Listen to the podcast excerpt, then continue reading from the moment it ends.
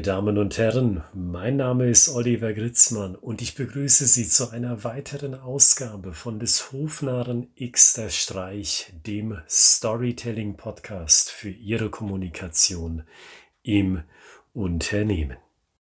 Ein weiterer Praxistipp, der wartet auf Sie in, in dieser Episode der Podcast-Reihe und dieser Praxistipp, der kommt aus meinem Fachbuch Storytelling im Vertrieb. Und wenn Sie bereits in den letzten Episoden mit dabei waren, dann wissen Sie, wir schauen uns einen Abschnitt aus meinem Fachbuch an und über die Zeilen des Fachbuchs hinaus gebe ich Ihnen zusätzlich einen Praxistipp eben zu diesem Unterthema, das wir pro Episode besprechen. Heute möchte ich wieder zu Kapitel 4 zurückkehren, also dem Kapitel, das wir auch schon besprochen haben in der vorangegangenen Episode. Und konkret möchte ich heute auf Seite 69 folgende Bezug nehmen, wo es um die Wortwahl bei einer Geschichte geht. Wenn Sie das Buch bereits haben und mitlesen, parallel während Sie hören, dann wissen Sie, wenn Sie jetzt über diese Passage drüber scannen mit Ihren Augen, ich beschäftige mich in diesem Abschnitt damit, dass Sie in Ihrer Sprache klar sind, dass Sie eine klare, selbstbewusste Meinung vertreten und nicht eine Sprache benutzen, die durchsetzt ist von Vorsichtigkeiten.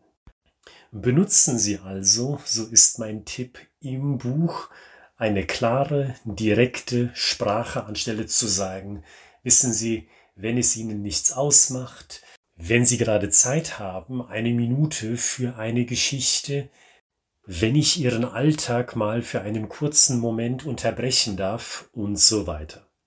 Und nun möchte ich zu dem Tipp kommen, hier in dem Podcast, der über die Zeilen dieses Buches hinausgeht. Und dieser Tipp lautet, bleiben Sie so stark wie möglich im familiären Umfeld des Gesprächspartners. Und wissen Sie, der Grund, warum ich Ihnen diesen Tipp gebe, ist schlichtweg der, dass Menschen sich sehr ungern auf etwas Neues einlassen. Klar ist das bei jedem Menschen unterschiedlich. Manche Leute sind eher aufgeschlossen für Neues und manche Leute sind eher unaufgeschlossen für Neues. Aber ich glaube, uns Menschen eint im Allgemeinen, dass wir Neuem eher skeptisch gegenüberstehen. Und demzufolge empfehle ich Ihnen, dass Sie eine Idee, die Sie verkaufen möchten, sei das jetzt tatsächlich ein Produkt, eine Dienstleistung oder eine Maßnahme, die Sie vorhaben von der Personalabteilung oder von der Führungsebene, dass Sie diese Idee, die Sie haben, so familiär wie möglich verkaufen mit einer Geschichte.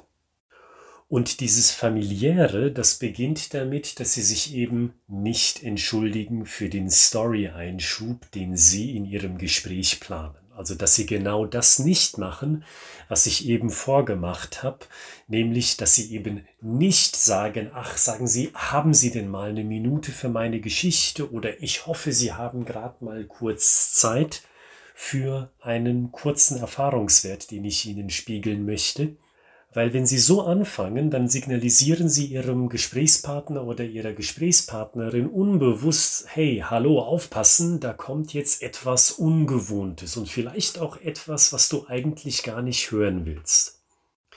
Also diese entschuldigende Ader, die gewöhnen Sie sich am besten erst gar nicht an, die lassen Sie am besten gar nicht aufkommen, sondern Sie stellen Ihre Erzählung, Ihren Erfahrungswert, Ihre Geschichte so dar, als wäre es etwas ganz Natürliches.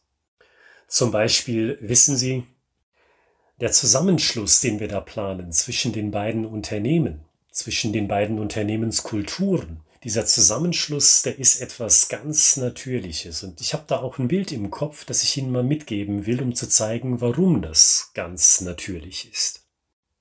Sie sehen, jetzt spreche ich wieder mit Ihnen, Sie stellen es als eine natürliche Kontinuität dar, als etwas familiäres sozusagen. Da haben wir den Begriff wieder. Und wenn Sie sich dann den Gedanken machen, ja, aber welche Geschichte, welchen Erfahrungswert erzähle ich denn dann eigentlich, dann nehmen Sie sich immer als Leitmotiv vor, welches Umfeld kennt denn mein Gesprächspartner? Um jetzt in diesem Beispiel zu bleiben, erzählen Sie bloß von keinem Erfahrungswert, das aus dem anderen Unternehmen stammt weil die Abläufe dort, den Arbeitsalltag, den kennt Ihr Gesprächspartner nicht. Und in der Regel ist er oder sie auch skeptisch gegenüber diesem Unternehmen eingestellt, das er bisher nicht kennt und will gar nicht wissen, was da los ist. Also finden Sie einen anderen Anknüpfungspunkt, einen Anknüpfungspunkt aus dem eigenen Unternehmen. Wissen Sie, Sie erinnern sich doch bestimmt noch an die eine Situation vom letzten Frühjahr, als wir vor einer ähnlichen Situation standen. Oder wenn Ihnen nichts einfällt von Ihrem Unternehmen, von einer Situation, die zuvor stattgefunden hat in Ihrem eigenen Unternehmen, wenn Sie das nicht finden können, probieren Sie doch mal eine Metapher. Zum Beispiel, wissen Sie, ich vergleiche diesen Prozess, den wir gerade durchmachen, wie das Häuten bei einer Schlange. Wir werden einfach erwachsener als Unternehmen. Und mit diesem Erwachsenwerden geht ganz natürlich mit ein, dass unser Geschäftsführer sagt XYZ. Auch hier wieder sehen Sie das bekannte Muster. Es ist familiär, was hier passiert. Man wird einfach erwachsener als Unternehmen. Man wächst. Man wächst zusammen, in dem Fall mit einer anderen Marke. Aber das Ziel, das man sich als Unternehmen gesteckt hat, das bleibt dasselbe. Und deswegen kann Ihr Geschäftsführer mit gutem Gewissen sagen, XYZ. Bleiben Sie, so weit es geht und so häufig es geht, im bekannten Umfeld, so dass der Widerstand bei Mitarbeitern, bei Vorgesetzten, bei anderen Stakeholdern erst gar nicht aufkommt. Und das Wichtigste dabei ist natürlich, seien Sie ehrlich. Verkaufen Sie nicht Milch für Wasser, Wasser nicht für Wein, sondern schenken Sie vielmehr reinen Wein ein und sagen Sie, wie es ist und finden Sie die Gemeinsamkeiten, die familiären Elemente in dieser neuen Situation.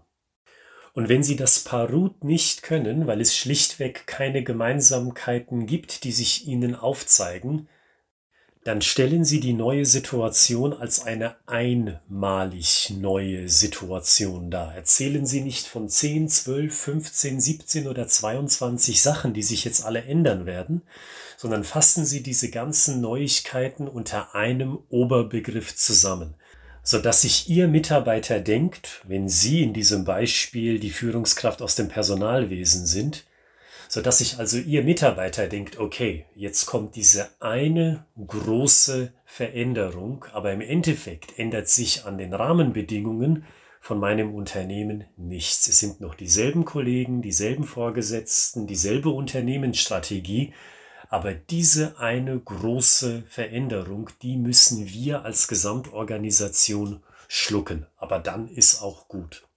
Und das ist unterm Strich der Tipp den ich Ihnen geben möchte.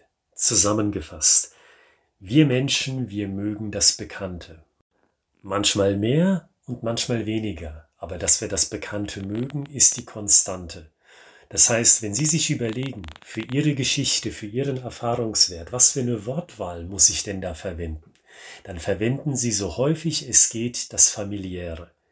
Sei es tatsächlich, wie ich es eben gesagt habe, von der Wortwahl oder von den Bildern, die sie in den Kopf setzen, von den Szenen sozusagen, wie bei einem Schauspiel oder wie bei einer TV-Serie, wie bei einem Film, wie bei einem Roman. Die Szenen also, lassen Sie die Szenen so familiär sein, wie es nur geht. Sprechen Sie aus dem bekannten Umfeld heraus, das Ihr Gesprächspartner kennt, wo sozusagen schon Gehirnmuskel besteht, weil sich Ihr Gesprächspartner ein um das andere Mal schon mit diesem Umfeld beschäftigt hat. Und in diesem Umfeld lassen Sie Ihre Erfahrungswerte spielen, so dass es den Eindruck erweckt, und zwar den authentischen Eindruck erweckt, dass die Veränderung oder die neue Situation oder der neue Meilenstein eigentlich doch dasselbe in Grün ist. Ein bisschen anders, aber im Großen und Ganzen dasselbe. Und wenn Sie das nicht können, weil der Umschwung zu stark ist, dann begehen Sie nicht den Fehler, den ich so häufig sehe, dass man jetzt in Kleinkariertem von jedem neuen Detail reden muss, was da über einen hereinbricht, sondern fassen Sie alles unter einem Überbegriff zusammen, dass beim Mitarbeiter in diesem Beispiel der Gedanke aufkommt, ja, es gibt eine einzige Veränderung, aber dann bleibt alles beim Alten. Und dann helfen Geschichten, Veränderung mitzutragen weil sie dem Mitarbeiter oder einem anderen Stakeholder das sichere Gefühl geben, die Welt bricht nicht unter ihnen zusammen und sie müssen sich in einem neuen Umfeld bewegen, sondern sie können darauf Verlass haben, dass das, was sie bisher als sicher und wohlwollend geschätzt haben, auch weiterhin bestehen wird, auch in dieser neuen Rahmenbedingung.